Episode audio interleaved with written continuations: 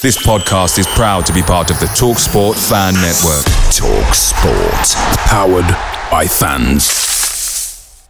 The TalkSport Fan Network is proudly supported by McDelivery, bringing you the food you love. McDelivery brings a top-tier lineup of food right to your door. No matter the result, you'll always be winning with McDelivery. Order now on the McDonald's app and you'll get rewards points delivered too. So that ordering today means some tasty rewards for tomorrow. Only via app at participating restaurants. 18 plus rewards registration required. Points only on menu items, delivery fee and terms apply. See mcdonalds.com.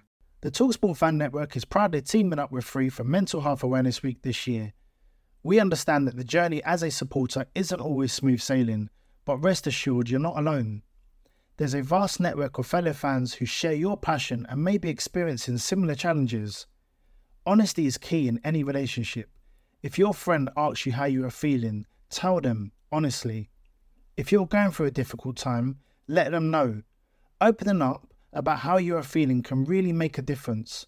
After all, they are your mates for a reason. Let's all take a moment to talk more than football. When you love riding a motorcycle, you want to ride it everywhere, even getting a dental checkup. Mr. Carter, wouldn't you prefer the chair? I'm fine on my bike, Doc. Well, let me know if you feel any discomfort.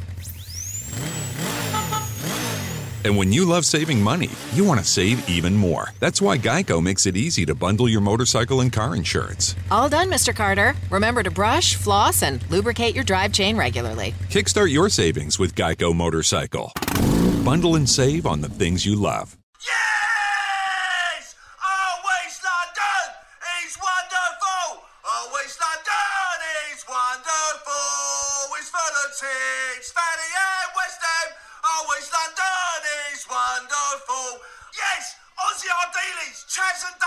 Gary Mabbutt! Your boys took one hell of a beating!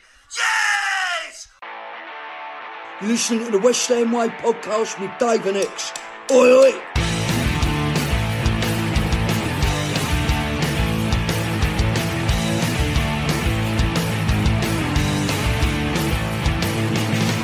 Hello, everyone, and welcome to the West Ham Way podcast with myself, Dave Walker, an ex WHU employee. This is turning into quite an unbelievable season as we now sit fourth in the Premier League after beating the team we love to hate on Sunday. At what point should everyone start taking us seriously? As the season goes on, are we securing the futures of our best players? With Man City away next, what are the chances of causing an upset? As always, lots to discuss before getting the latest news from Ex and answering questions from patrons of the West Ham Way.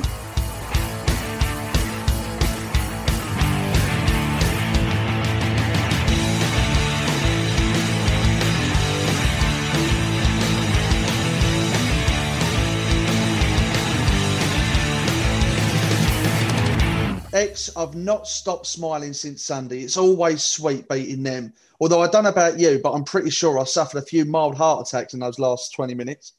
Oh, mate, seriously, I was absolutely buzzing. I mean, what a sexual, sexual day that ended up to be. I mean, at the end of the day, I wasn't enjoying the last half hour. My No. my daughter, my daughter came in and said, "Daddy, can I watch the last half hour with you?" And I had to say to her, "Listen, I know Mummy doesn't like us swearing um, around you, but if you're going to be sat in here, you need to cover your ears and you need to just not listen to me at all." And literally within seconds, I'd gone fuck like that. Was just like I kept, I kept doing like every like couple of a couple of minutes because it was just awful trying to hold on. But oh boy, what a result! What a what a what a nice feeling to come out of that, having beaten Tottenham and all the see all their fucking fans whinging constantly and and, and, and looking so like just and just to be so many points ahead of them. And oh, it was beautiful, mate. A real, real, real good day. Uh, really enjoyed it. But as you say, the last half hour, geez, I think I aged about twenty years, but thank God we got through it. And uh,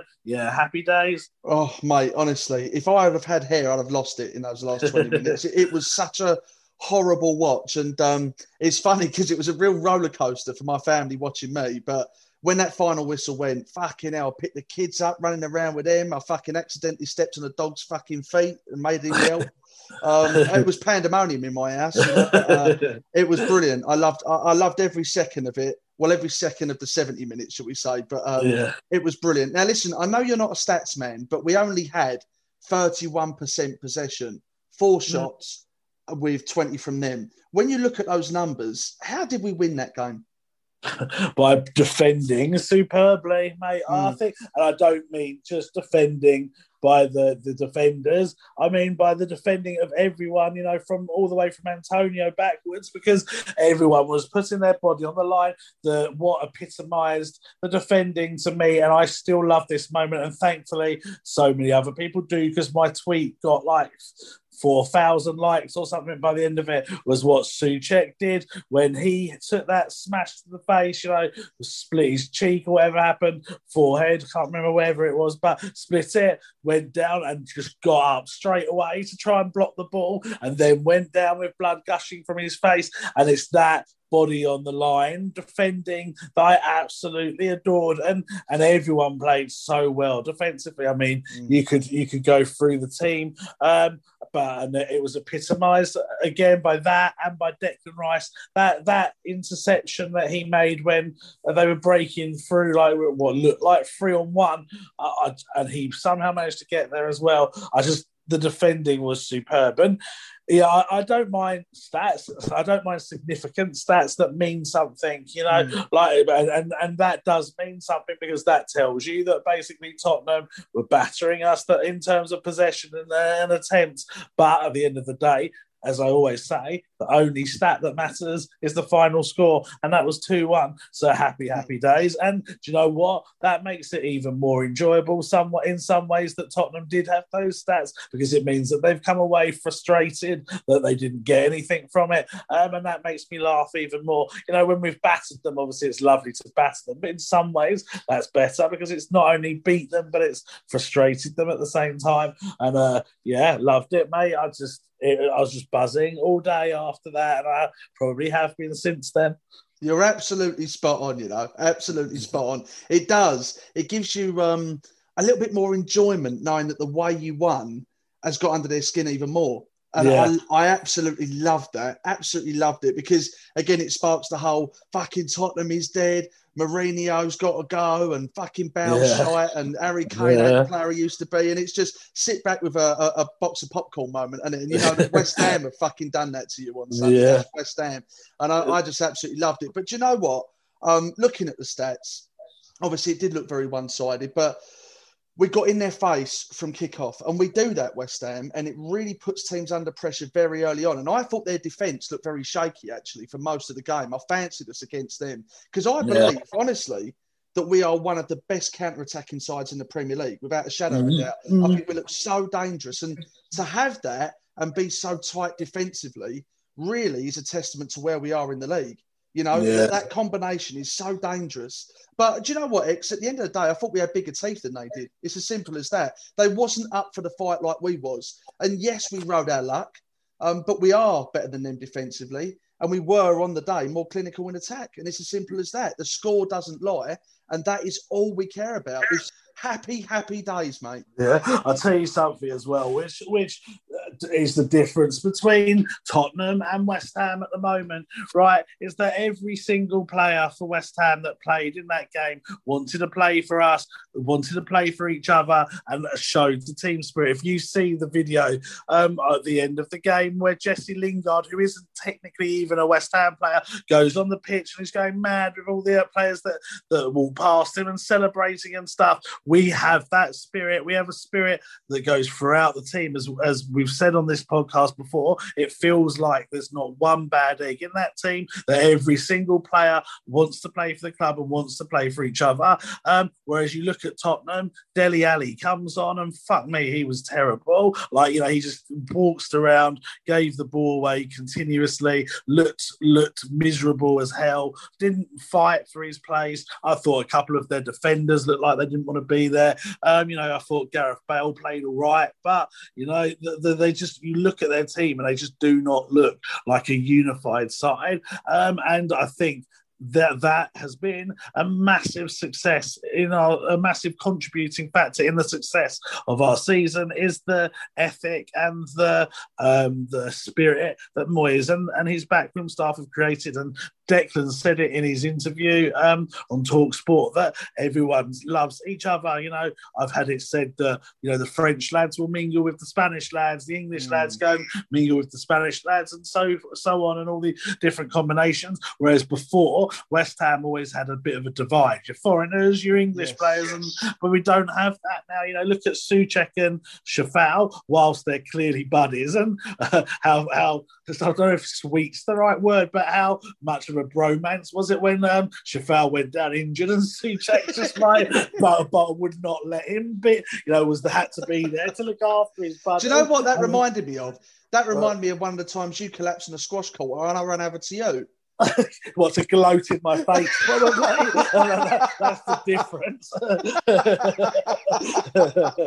but how funny though Ex how yeah. funny was Craig Dawson's reaction when he flew over like that like you yeah. can see Craig laughing as it say fucking calm yourself down a bit Tom it's not as if he's been shot you know what I mean yeah exactly so funny but it was brilliant, mate, because not only have they got that friendship, but then they're very likable by everyone else. Like everyone else yeah. likes them too. And you know, Declan's really close to I guess Fredericks, and I think he's close to like Bowen and people like that. Yeah, you can tell he's good mates with all the others, and you know, I think Fornals is good mates with Lanzini. Yeah, Fornals seems to be good mates with everyone. Lingard's come in and settled in really, really well, um, and it just seems to be such a great spirit at the moment. And and you know, I I, I love being a West Ham fan right now. As I, you know, I got quite emotional. I hate to be dramatic, but I got emotional the other day because I was like thinking about it, I was thinking, and I don't want to harp on about this, but obviously I've had a, a shit year or so, and I was thinking to myself, West Ham really, really, really have been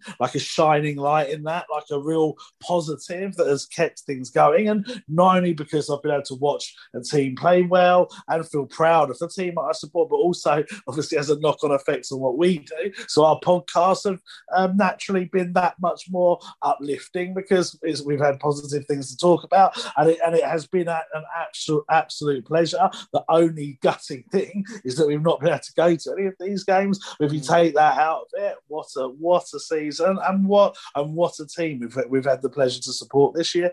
It's been incredible, and what you're saying is not only right, but it is massive, massive, massive, massive for West Ham. One of the points that I was going to make, and you made it before me, was I remember doing this podcast, and actually, I think it was either off air or on air, but you made me aware of the little clicks that were taking place at West Ham during some dark times. You know, at times where it was frustrating to watch West Ham, no one gave a fucking shit.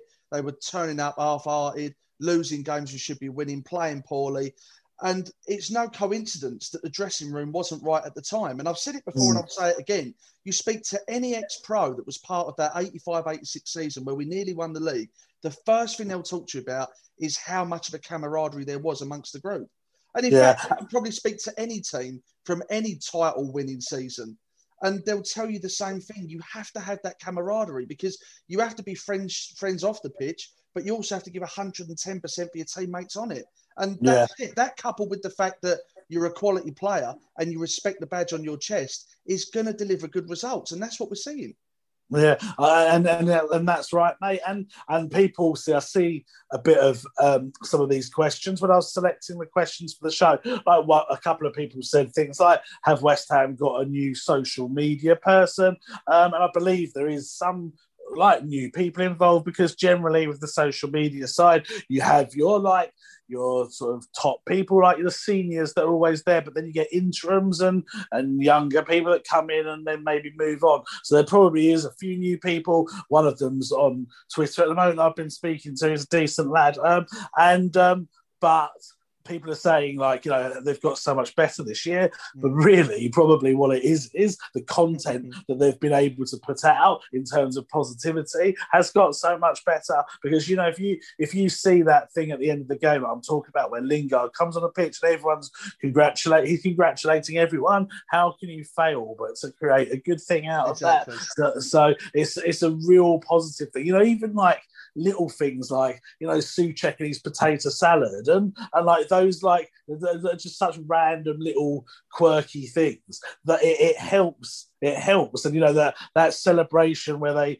you know, got into a band and stuff, and Declan looks like he's tying someone's shoe up rather than drumming. you know, it's that, it's that, it's that sort of thing that just really adds to the kind of mm. spirit, I think. And and what is so pleasurable at the moment for being a West Ham fan is that it actually looks like our team are a bunch of good lads as well. Oh, yeah. Like you look, you look at footballers, you generally think, well, he's a prick, he's a bit of a knob, Mm. don't like him. Whereas, and maybe I'm biased because obviously it's my team, but but there's been times when I've thought West Ham players are pricks. But when I look at this eleven and I go through it, there's no one in that team that I think, oh, he's a bit of a toss pot, you know, that I actually think they're all good blokes. And I think that really helps. It, it does, and it's no coincidence as well that you know we got rid of some of our show ponies. You know, Felipe Anderson, for example, picking up Yeah. 150 grand a week, not turning up for West Ham. Jack, I think I'm bigger than West Ham. Fucking Wilshere, who's now playing in the Championship for Bournemouth. You know, you, you ship out some of these people, and what David Moyes has done so incredibly well is bring players in that that appreciate the opportunity to play for West Ham but want to grab the Yeah. opportunity with both hands Mm. and give 110% week in, week out because once they've got the opportunity, they don't want to lose it. So No. he's played on that. He's played on that. But he's also clearly looked into their personalities and how they would fit in the dressing room. And do you know what? When you actually look at it, because we all know what a good job David Moyes has done, but when you pick the bones out of what he's done, it's nothing far short of fucking genius. No, mate, he's done he's done absolutely brilliant, mate. Because, like you say, not only has he obviously got the results to show for it, but he's completely transformed the culture of the club. You know, he has mm. he has brought out. Um, like you say, players that weren't necessarily 100% committed, brought in players that are got a backroom staff that look really good and seem to be very effective. You know, you speak to any of the players or whoever, they will say Nevin's great for this, Nolan's great for this, Stuart Pearce is great for this. And I think what he did so so brilliantly with that backroom staff is that he almost selected someone to tick every box. So the goalkeeping coach is the same goalkeeping coach that Pellegrini had. Forgot his name now, Xavier, maybe I can't remember his full name, but Spanish fella. Um, he's been there a while. He's quite, uh, highly rated, but he's been there under Sir Pellegrini, so he's part part of that that era. Then you've got Nolan, who's obviously had some experience as a manager, ex West Ham player, um, and captain that's been there, done that for West Ham. Then you've got Nevin, who has no affiliation to West Ham, no affiliation to Moyes before, but is very, very well known in the coaching world in terms of his criteria, uh, his qualities. And obviously, he went, I think, from memory with um, with England and Gareth Southgate to one of the tournaments because his coaching ability was so highly rated. And then you got Stuart Pearce, who's obviously an icon, legend of the game. Both, uh, you know, in England international, he's got player experience um, uh, and management experience. You know, managed England under 21s successfully, not so good at club level, but still managed in the Premier League and so on, and also played for West Ham. And then finally, you got Irvine, who is like Moyes' you know, trusted assistant all the way back from like Everton days. So I think he's managed to pick his backroom team so well to support him and bring different things to the picture But I think that that is a massive, massive thing as well. Oh, you know, it just it just seems that he's got that right. He's the what he says to the players is right. You know, the, like I said before in this podcast, the first thing he did is come in and show them how little they were running. You know, and they were ranked like third from bottom in the league in, in the amount of runs that they were making. And he said, Well, that's got to change. And he changed it. Mm. And once you've got players that will work for the badge, then you've got the best starting point. Then you start to add the other things. And do you know what else I think is a testament to how well he's done? Is if West Ham would have appointed a Mourinho or a Pochettino, for example, and he would have come in straight away, the players would have set up instant respect because of what they've done in the game. But Mm. you could almost forgive some of those players when David Moyes was appointed for the second time, thinking, oh, I'm not sure about this. Oh, I don't feel that confident about him. Oh, he's been here before and failed. What's he going to bring to the table this time? This doesn't excite me at all. Not really up for playing for him. So I would, I would be very surprised if some of the players didn't have that reaction, even inwardly.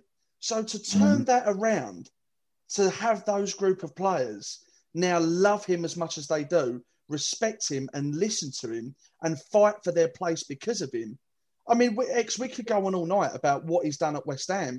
Yeah. Some people say, like, what has David Moyes done so well? It's, it's not one answer. It's every Mhm. area at the football club. He's Yeah. absolutely smashing it at the moment. And um, I, you know, the more I think about it, the more I want to get that tattoo on my ass. I was going to say, yeah, I think you should. And do, do you know what, though, which is also great, which will also help West Ham fans um, in terms of their uh, respect affiliation to Moyes, is that Moyes stands up to the chairman. You know, Moyes says to Moyes says to them, I, I don't want any of these like I don't know random Brazilian players that you've plucked out from some random agent somewhere. I'm not interested in those players. He says I want to be in control of transfers. I want this. I want that. I'm calling the shots, basically. And I think previously, obviously with Pellegrini, um, Sullivan did give him and Husillos a, a bit of a say, but also still brought in his own people. Um, and and then the relationship once once Sullivan started to think that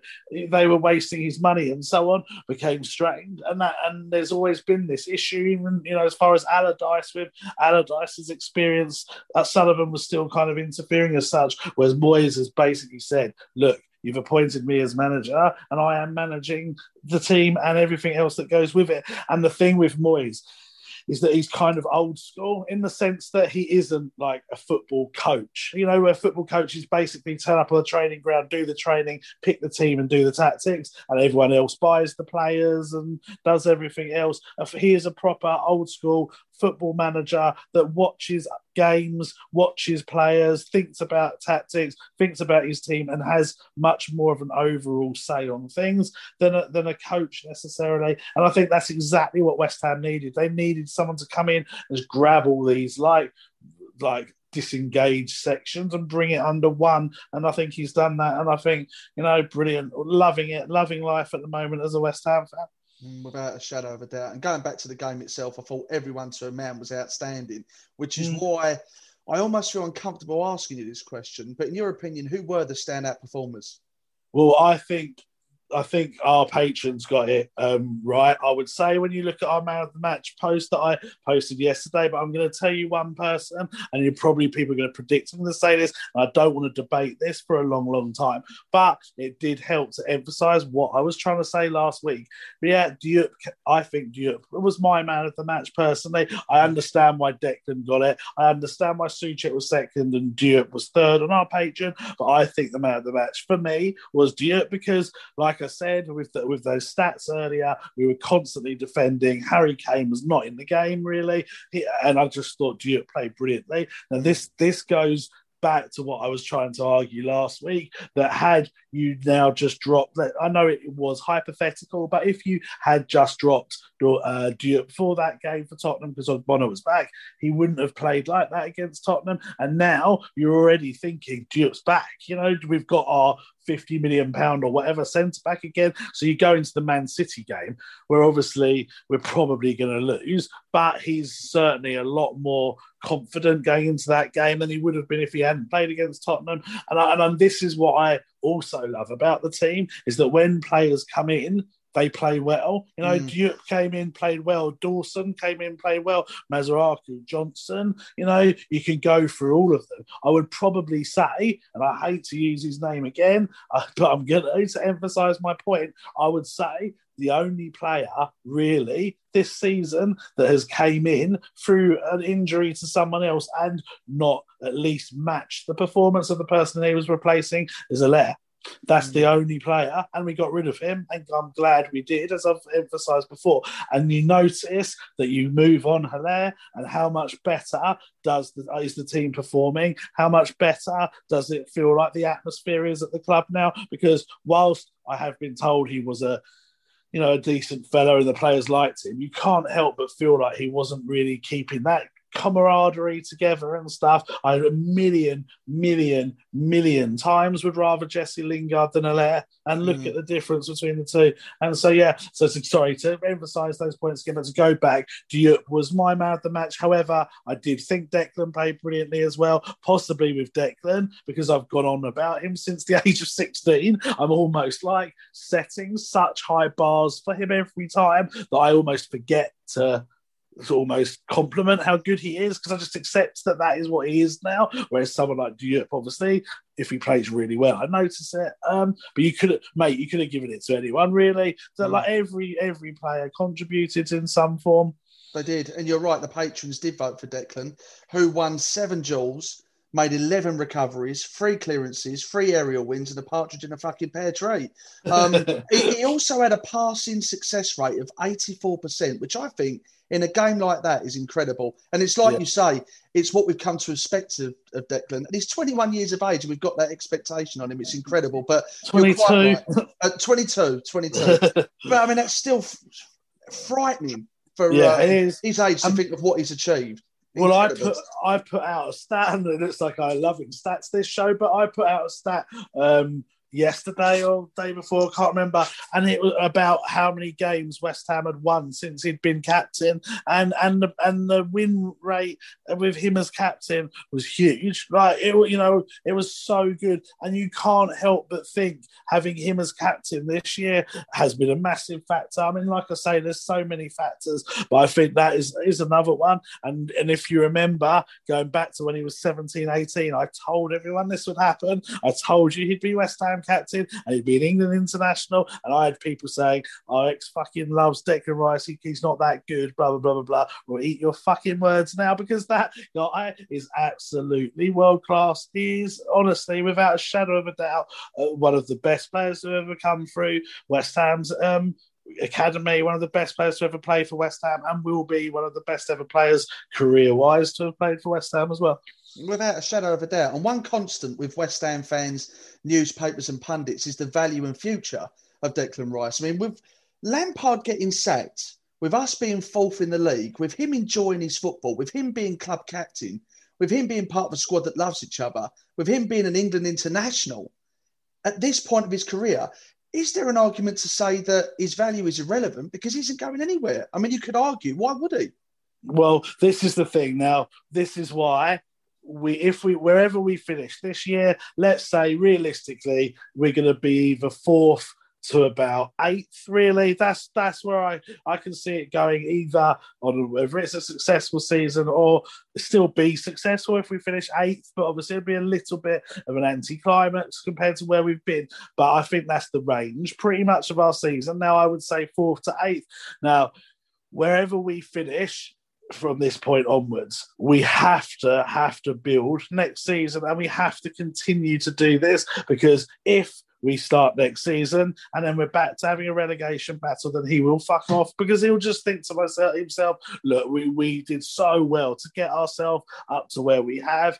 Um, we're not building on it. I mean, um, oh, this is my guess. Please don't people quote me on this and say, look, well, everything I seem to say gets turned into an article at the moment. Um, so I'm pleased. This is my opinion. Um, that's what I think he would do because he think, I've, we, why have we not built on this? And then he'll start to be 23, 24, and clubs be circulating. However, if we can get fourth, which we could, or even fifth or sixth, get into the Europa League, do well in that, have another good season where we're fifth and sixth, then yeah, maybe maybe we can keep him for a bit longer. I mean, I think because of how good he is, like I genuinely think he could play for anyone. Certainly by the time he's 25, 26, there may be the case that a bit like Harry Kane at Tottenham, which is quite amusing, that you know they they're doing well, but are they doing well enough for a player that good? So I think there will become a point. Uh, but certainly Chelsea are not interested now. That they won't go for him. I don't think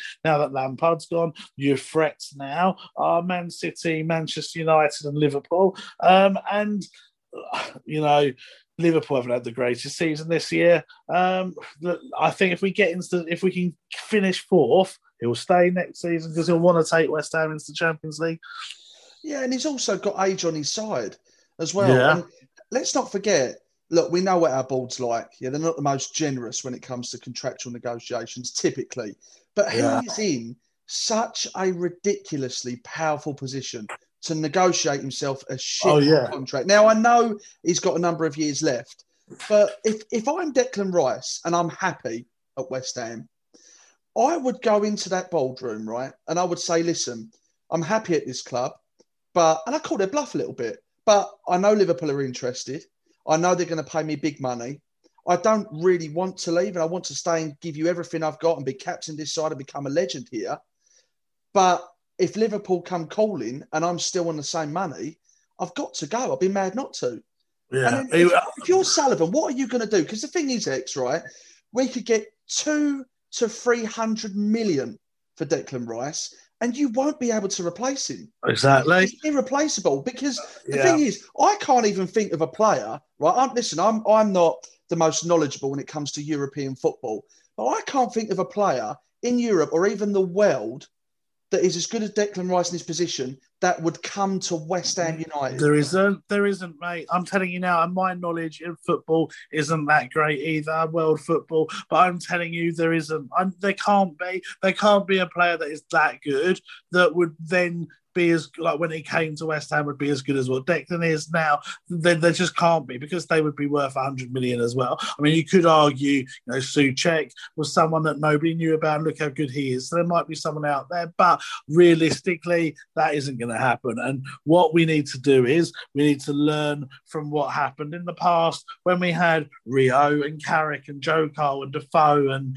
um, Frank Lampard and everyone, where we cashed in on them. You know, there was that thing with Rio at the time, although it was ridiculous because a year or so later we went for 30 million, but at the time, 18 million was a was a British record fee. And and so we were like, wow, we get 18 million, we'll be able to buy five or six players and make West Ham really, really strong. And then we went and bought fucking Ragnvald Soma, Titi Camara, Rigobert Song, Christian, I mean, Christian Dailly, fair enough, was all right, but all, all those sorts of players and fucks it up big time. And Yeah. now, if, if you could go back in time, what every single West Ham fan now would say, right, should keep Rio, keep Frank Lampard, keep Joe Cole, keep Carrick, keep Defoe, keep Glen Johnson, and there you've got five or six England internationals, world class players. In four of those players that we could build our team around. West Ham would have been a Champions League team if we'd kept hold of those players for a number of seasons, and we would have been in a much better position than we are now. So we cannot go back to selling Declan? Because you know if we sell him for 100 million, which is apparently the price tag that we've put on his head, if we sell him for 100 million, firstly, the board aren't going to give us 100 million back to spend on players. Mm. Second of all, at best, we might get 60 out of that players cost 30 million each now for an average-ish player you know are you going to be able to get two players that are as good as your captain and inspiration? You're not and that's why you've got to keep him. I would say to declan look like realistically what do you expect to get for your wages? And obviously if you're declan's um, agent you're going to go above a bit. What you'd want so let's just say declan turns around and says i want 250000 a week. I don't think he would say that but let's just say that hypothetically. Then as west ham you say oh that's way too much 150 or whatever. And he goes no it can't be 150 because arnie was on that and anderson and hernandez and people like that. I want 200 and then West Ham go 190 or whatever. And you agree 190 say that it's got to be something like that because we ha- there's no point selling someone like him you could keep he could play for us for another 13 years or so and give us that level so That's yeah. right. And it's not just his quality, Ex, it's his reliability. And his he- he personality. plays- He plays week in, week out. It's his personality as well. The Yeah. players love him. The manager loves him. The fans love him. He, Yeah. he is, without shadow of a doubt, the full package. I mean, he's Yeah. got the world at his feet.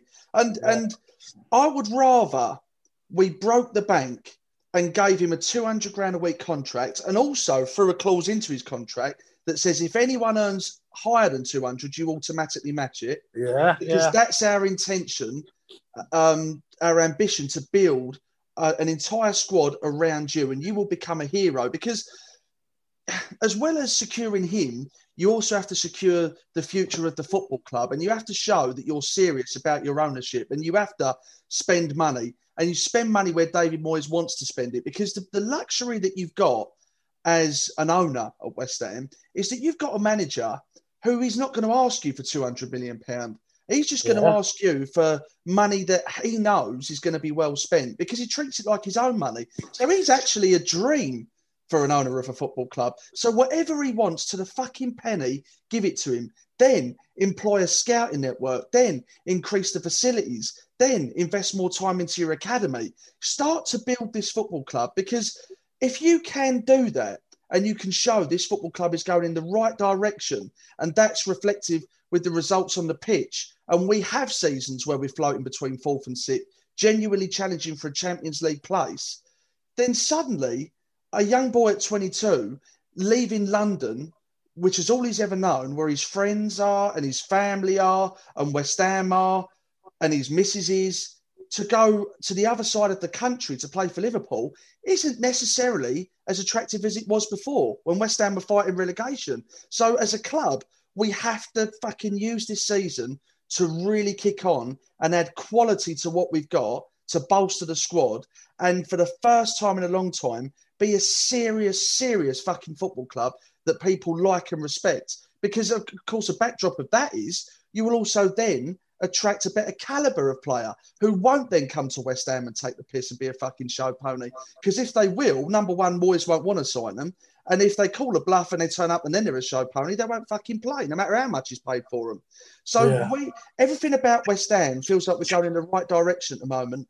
But there is Mm. 100% some things we have to put in place going into next season to make sure this isn't a one season wonder, you know? Yeah, yeah. I mean, mate, if if we don't build on this season, then it it that would be like I'm not. I mean, most people think that just the time has come now anyway, and I think we're probably in that camp anyway. But if we do not build on this season, then you know that the, the chairman are not the right people for this club because we have the perfect platform now, and if they aren't going to take us any further next season, or even at least try to, then it's got they've got to go because we're at like Champions League challenging level now. I don't want this just to be a flash in the pan season. I want this to be what is what West Ham is about now because that is what we were promised when we moved to this stadium. This is the first season that it's actually been delivered, but it can't be the only season. It has to be a season of the start of many, and I really, really, really hope it is.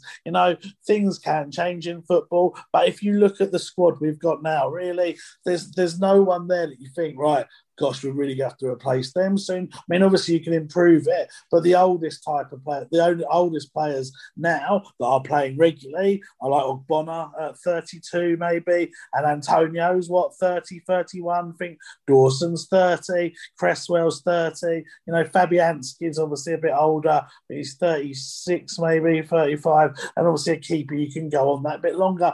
But you've got so many players there that realistically could play for a number of years. You know, uh, Coufal, Soucek, Rice, um, Fornals, Bowen, Lingard, if we sign him. Um, you know, like there's just there's a core there that could be there for years and years and years. So there's no reason that we should decline now. Mm, that's right. And listen, I've said it before and I'll say it again. I think fans sometimes get carried away with the amount of money that's being spent rather than how it's being spent. Yes, yeah, that's that right. is absolutely key. And don't get me wrong, a prime example is the business that David Moyes has done. Now, I think he's actually got the ball out the shit a little bit because when all the fans were screaming at the ball throwing money at David Moyes to try and bolster the squad, etc., etc., he's somehow plucked Soucek and Coufal for fucking 20 million for the pair. And he's he's very, very smartly got uh, Lingard in on loan. Uh, Yeah, exactly. incredible signings. So, do you know what? If we go into the summer and Moyes has only spent 50, 60 million pound, I'm relatively comfortable with that as long as that's what David Moyes has told the board he wants to spend, not what the board has told David Moyes he has to spend, because I trust the gaffer and I trust him to pick a player now based on his recruitment so far and he's now in the transfer market when it comes to spending money. You know, it, it- give him whatever he wants. If he says, right, I need 50 million pound, give him 50. If he wants 100, give him 100. They've come through this COVID season. They've had a pretty much, in Premier League terms, a season off in terms of spending big money. now's the season to not necessarily spend big, but spend Mm. what David Moyes wants to spend. The bottom Yeah. line is back your fucking manager, no excuses. And don't just back your manager, get Declan Rice on a long term deal and everyone else uh, who's in their sort of early to mid 20s that's performing as well. Let's build a future around these players, add to them. And on top of all that, and this is arguably the most important at the moment, get David Moyes in a long term contract. Commit yourself to him, not the other way Yeah. round. And Yeah. reward him for what he's done for West Ham so far. Because let's Um, not forget, you know, people call Pellegrini the magician or whatever they call him, or the engineer. Fucking two Bob cunt he was. David Moyes is that and more. So Mhm. let him lead West Ham for as many years as he wants to now, because he is the man that the players respond to. And he's the man that can spot a player. So collectively as a group, we're on the cusp, I think, of finally steering this ship in the right direction. But we have to do things right going forward. And that that buck stops with the board because they are the ones that hold the purse strings to make that happen and start those conversations, you know? Yeah, hundred percent. I mean, look, like I have to sort of try and be as diplomatic as possible with this comment because in the past I was saying things like, um, you know, people were blaming Pellegrini, and I've said things like, ultimately the buck stops with the people at the very top, which is the board, so they take most of the blame. So when things are going well, you do have to give them some credit. Of course you do. use that- I use- 100%. I use that word loosely, but you do have to give them some credit because it was them that took the bold decision to put Moyes back in again. Now, you will argue, as will most people, they did that because it was the cheap option, which at the time I thought it was as well. Um, so I'm not giving the board credit, but what I am going to say here is that they you could also you so they've done well this year, but you could argue that they got lucky a little bit as well because they got lucky that Moyes did as well as he did. Yeah, it's not like they've put Moyes in, paid him a load of money, got a load of players in, blah blah blah blah. They it, it depends which way you look at it. You can say they didn't get lucky because they appointed him, so well done them. Um, but ultimately, I think they have got a little bit lucky in the sense that Moyes has done probably better, certainly than what 95% of people thought he was. And I bet deep down, deep down, if you was to ask the chairman, what did you expect from Moyes this year? I reckon this season would have been to be, you know, well clear of relegation. I certainly don't think they would have said we expect him to be challenging for the Champions League. So, what the point is that I'm trying to make, the board can take credit for this year. However, when they can really start to try, try, and I don't think they'll ever shift a lot of fans' opinions, but when they can try and shift those that are maybe a bit more borderline or a bit more neutral, is by next season and the season after building on what has happened this season. And exactly as you said it, call the manager a, a long term contract, Declan a long term contract, get the right players in, get Soucek on a long term contract. You know, I know he's only just signed, but he's young and he's probably not being paid the money he should be being paid because we got a bargain.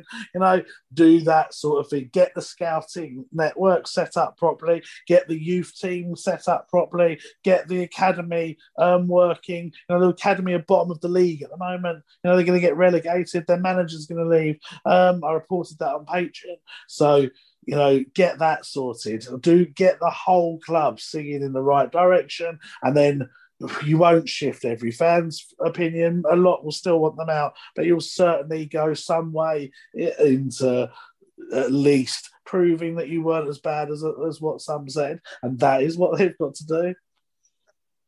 Absolutely. And listen, in short, and I say this as GSB in short, for me, categorically, they have to take credit. There's no two ways about it. And I'm a big believer in giving credit where credit's due, whether it's luck or not. And uh, at this level, with those discussions in private, I find it hard to believe that's luck because when it was announced that he was coming back to the football club, David Moyes, we the fans reacted badly, but we wasn't also in that room listening to those discussions and hearing the ideas that David Moyes wanted to implement, which he no doubt would have sold himself on because that's what he's subsequently come in and done, 100%. But to dispel that myth of being lucky and just being fortunate is in their own hands.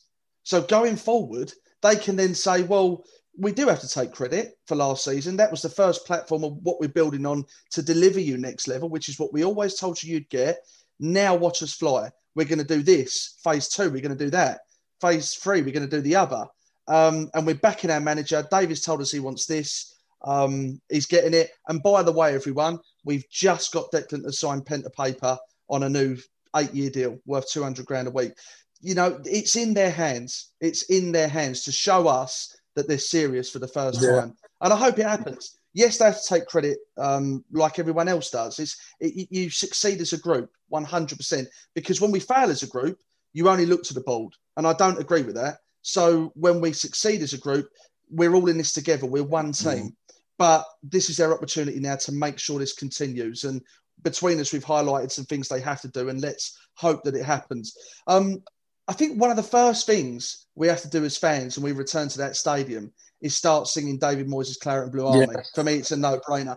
But I also think we should have a song ready for Thomas Soucek. Yeah. And a man called Rob Lindsell, that's at Rob Lindsell, 1709, sent me this on Twitter.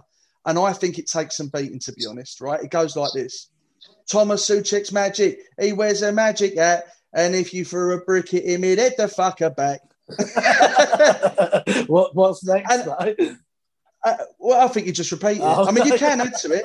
You can add to it. But I'll tell you what, even if you have to add to that, what a start. Yeah. I mean, that takes a beating. So if any patrons or any non patrons are listening to the first section of this show where you think you can build on it, better it, then let us know because we have to get a song in place for Thomas Soucek. But without a there's shadow of gotta be a- As you could for a few others, to be fair. Well, yeah, and there's got to be a mention of potato salad, isn't there? Surely that's his like oh, yeah. trademark. Yeah. Because the thing is, with that that chant, obviously that's what Aaron Cresswell's chant is. Of course, Like, his, of course. his chant is is out of date now because it's he wants to play with Tomkins and Ginger Pele too. Now, obviously, certainly Tomkins hasn't played for us for about four years now. So yeah, we I think he I think Cresswell probably needs a, a revamp on his one or a new version, and then Soucek can have can have that one because yeah, I, I think I would love West Ham to get back to how it was um, when I first started going, you know, I, I was thinking about it. Like we had chance for everyone, you know.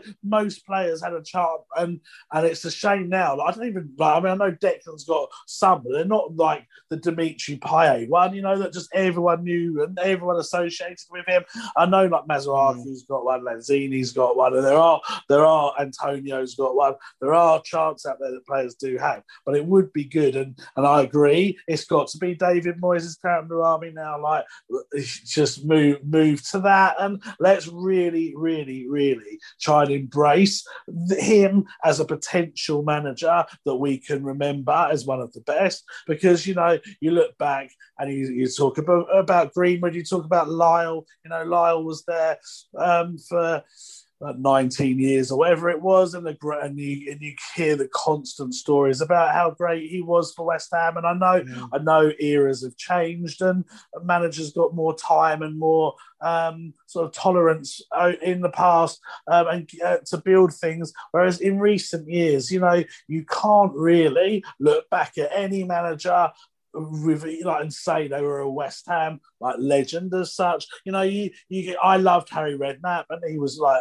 up- to you know before Moyes, shall we say, was my favourite manager because he got us fifth in the league. He got us Di Canio. He brought us a lot of exciting football, but he was mm. only there like what 1994 to was it 2001 maybe something like that seven years. Um, and you know and, and then obviously he went to tottenham and things like that. So he's clouded his rep a little bit. You know you could argue pardew pardew got us up um, from the playoffs. They got us to a cup final so great times under him great team with him but then he only lasted three years or whatever.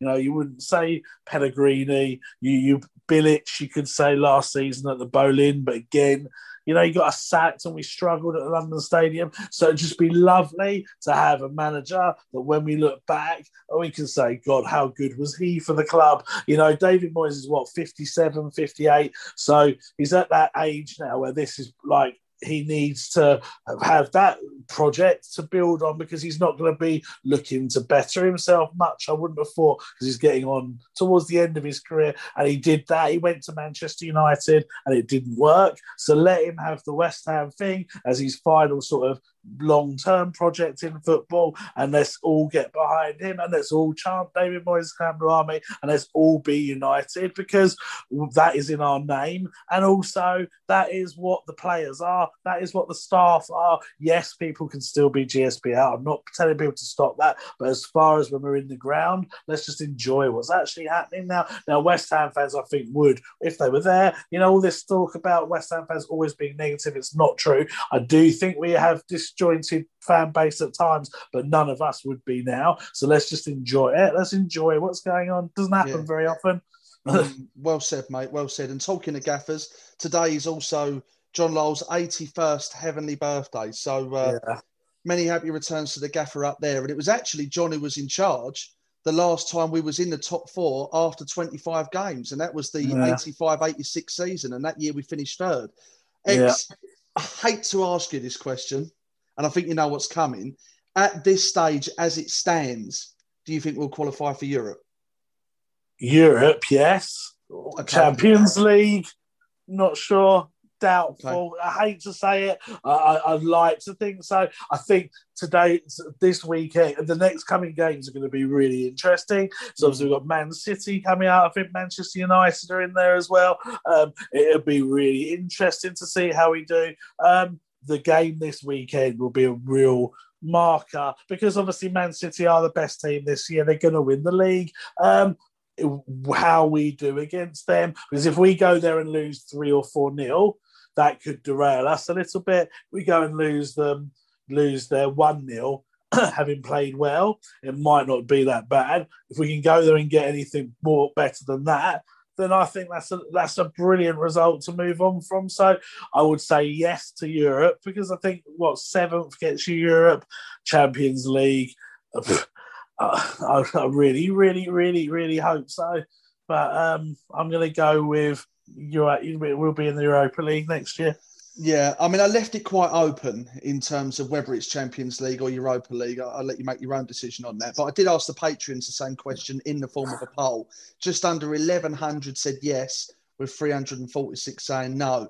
It's been a season to be proud of so far, Ex. But is it fair to say that anything less than Europa League qualification will be classed as a disappointing season? I, I, think so now. I mean, if you was to sort of reflect of the season as a whole from where we were last year, um, as in like pretty much staying up on the last couple of games, um, to where we are now, then no. If we finished eighth or ninth, tenth, like even twelfth, compared to last season. That'd be a great season because we've never, ever, ever been in danger of relegation. However, when you're sitting fourth in the league, having just beaten your main rivals in, in that league, um, you are in coming into March. You know, to then not finish in a, a European spot, sorry, um, would feel disappointing, definitely. It would. It would be an anticlimax in my yeah, eyes for sure. Yeah.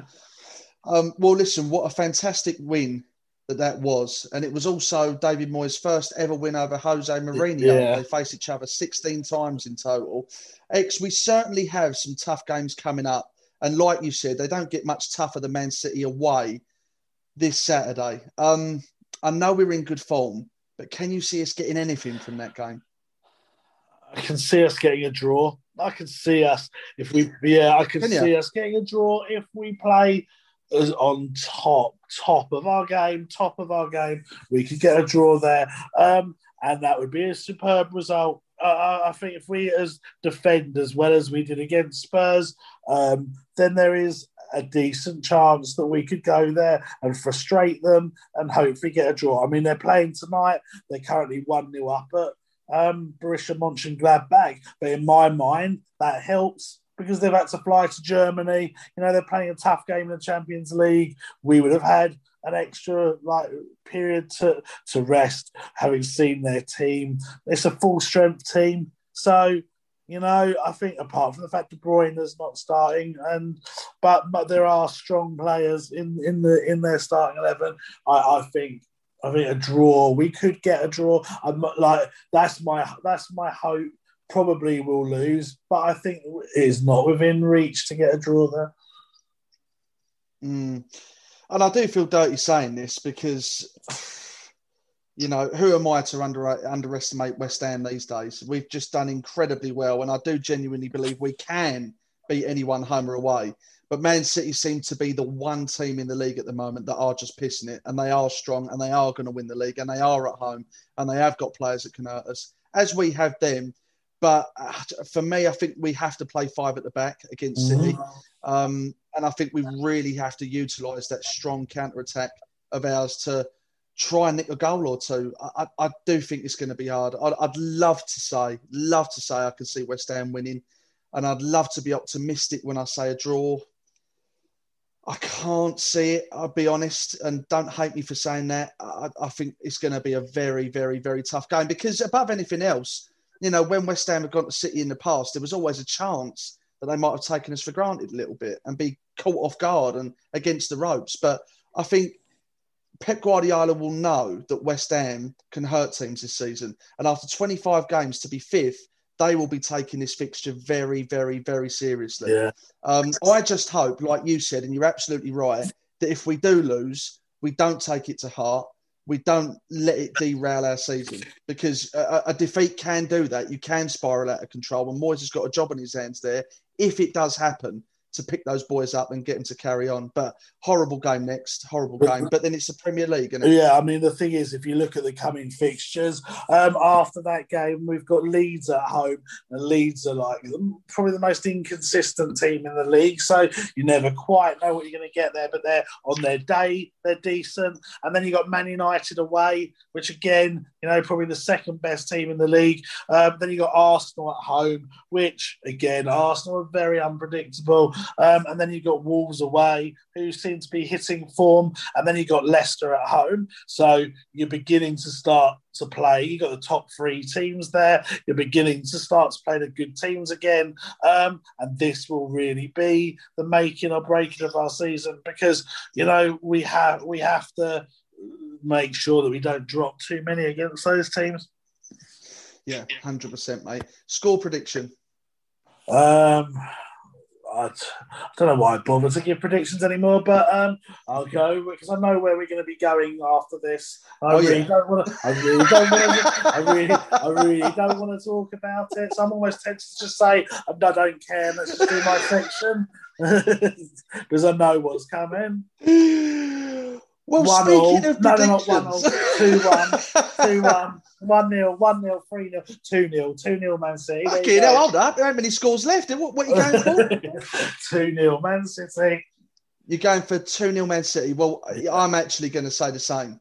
I'm actually going to say the same as you 2 0. And it's speaking of predictions, No, we enough. don't need to. No, it's been such a positive show. Why? Why do we have to talk and it will about this? continue to be positive. But listen, No, it mate, will listen, not. Listen, listen, listen. I'm going to surprise you now because I'm not going to give Ex any stick this week because he has had a bad week. And to be honest, I do feel a bit sorry for him. but I am going to tell you what a fantastic week I've had. Do you know what, mate? This this week, this week was summed up for. I, I got it. I got. I bet you're still not going to give me any fucking credit. No, I will, I will, I will. Hold on. The last thing I say will be positive. I'm going to give you a bit of shit before that, but it will be positive towards the end. Right. Listen, I got it to about 40 points between us, didn't I? Something like that um, going into this game week. And it was only about, what, 12 league places, something along those lines. It was very, very close. I thought, I've got it. I've got back into this now. All I need is a good week this week. I'm actually going to overtake him, and this will be fucking hilarious for the podcast. And I was, and I was like plotting the things I was going to say and stuff, and like you know, like absolutely buzzing for it. And so I tuned into was it Wolves Leeds, wasn't it? And I was like, right, if I get this one right, I'll literally if they gets it wrong and I get it right, I could even overtake him today. So I saw the scores that we both predicted. Now, you predicted a Wolves win, and I'd predicted a draw. Yeah, so so it, it would have been a, a big difference in it. Now it was a draw. It was all going to plan. I was like, yes, I fucking started brilliantly. Wolves have a shot that hits the crossbar really hard, flies out, away from goal, away from goal, hits the back of a diving goalkeeper and goes in and makes it 1 0 to them. And then it stays as a Wolves win. And I just thought, here we fucking go. lucky, lucky, lucky Dave is back. And this is going to, in my head, I said this is going to continue throughout the weekend. Every game I looked at, I got it wrong, you got it right, I got it wrong, you got it right. And then you ended up fucking finishing third in the whole fucking game for scores this week. Now, yeah, and you were actually top for most of it until the last bit. Now, your score was absolutely phenomenal this week, and I will give you that credit, and I'll admit that yes, well done, you absolutely smashed it this week.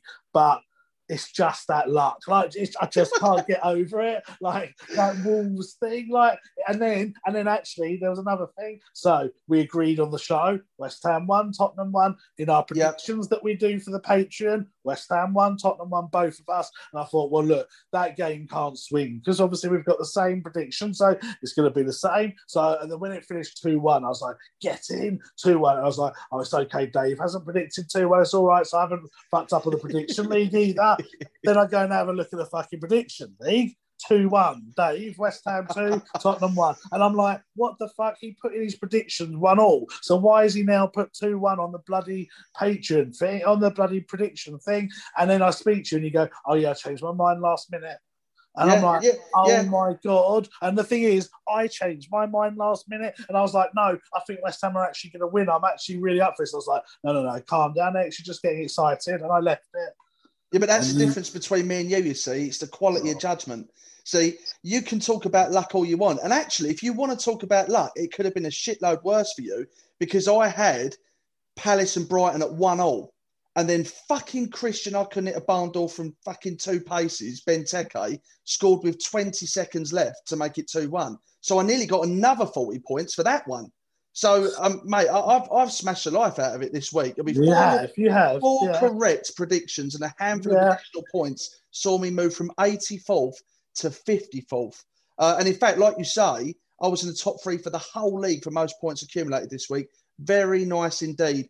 Ex you said you weren't going to talk about me. Mate, Why are you going just, well, just, just just giving facts. I don't want to talk about. It. I'm not comfortable, but I know the people listening will want to know. Uh, no, they don't. No one cares. Um, they get bored in this section. No, I, I, I, do you know what? They're switching up. I've literally just looked at WhatsApp. I can't. It's not fair to tell you who. Two messages saying, um, "How did Ex get on this week?" So I wasn't going to, but I will do because of that. Why? Why? Why, why, who would say that? well, because they're interested, mate. They're, they're, they're all saying. They're all saying, look, I know you made 54th, Dave, you smashed it, and this is going to be tough on next. But how far behind is he exactly? Like, well, why don't they get off their fucking lazy asses and look themselves? Why do they have to ask you? They can look exactly the same way you can bollocks. Well, look, mate, I, I, mean, you might not even know where you are, so it might be handy. I don't. I don't you, care. Do you know? No, no um, I, don't. I don't. It's not care. as bad as you think, actually, mate, because you are only 129th. Um, I, I don't even want to say it, mate. This isn't the great news for you. You are 288 points behind me now. Um, which ah. is difficult. But listen. I was 30 or 40 going into this game week. I was literally buzzing. I was like, the fucking idiot. He's talked about this all year, and I've done it. I've done it. And then this bloody weekend, like literally, what happened? Like wow. what it was like obscene. It was Just, obscene. Why don't we talk about fancy football? I did well in that. Bamford was my captain. He's good. See, you know, if oh. I just think you would have victim. Not playing anymore. I think you were have victim of some incredibly good skill and judgment by me. And you know, mate, you weren't the only one. I overtook shitloads of people, so don't take it personally. yeah, but I don't care about them. I only care. I don't even know their names. I only care about where you and me are. Don't care. Oh, that's sweet, else. mate. What a lovely thing to say. No, it's not. It's because I hate fucking losing. So yeah, it's not lovely. And, uh, and but listen, is, I don't but, want but, to. But listen, mate. Listen. No you can come from behind. And I'm sure I'm not the only man who said that to you. I knew you. The thing, so annoying. I just, I can literally predict that was what the next line was going to be. And you say my predictions are shit. I knew that was coming. Literally, like. Oh, for God's sake, I hate this game. Like for whatever for whatever money I make out of it, which really isn't as much as people seem to think we do. I don't want to do it next year. Fuck it. You can you, you can do it on your own. You Go don't get like- some other mug. You don't like Stuart Slater anymore. No, I don't. I prefer him to this game. Seriously, I really, I really, I really, really do. That, that's the end. I think, in fact, I think I might hand in my resignation as of now. well, before he gets the ump, let's see what's going on with this wonderful club of ours. Ex, he's the man in the know. He keeps you informed from rain or snow. His opinion is in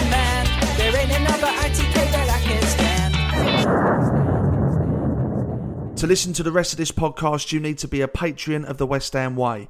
Becoming a patron couldn't be easier. Just visit www.patreon, that's P-A-T-R-E-O-N dot com forward slash the West Ham Way and confirm your subscription to get full access to the West Ham Way podcast, our second weekly show called the West Ham Way Podcast Extra Time, classic clips of audio and video interviews, exclusive news from Ex, matchday team news before anyone else, an exclusive forum, live Q&As with myself and Ex, monthly prize draws, discounts on events and merchandise, and behind the scenes content, all of which for just £5 a month. Bundling home and car insurance with Geico is so easy, your neighbors are probably already doing it. But who?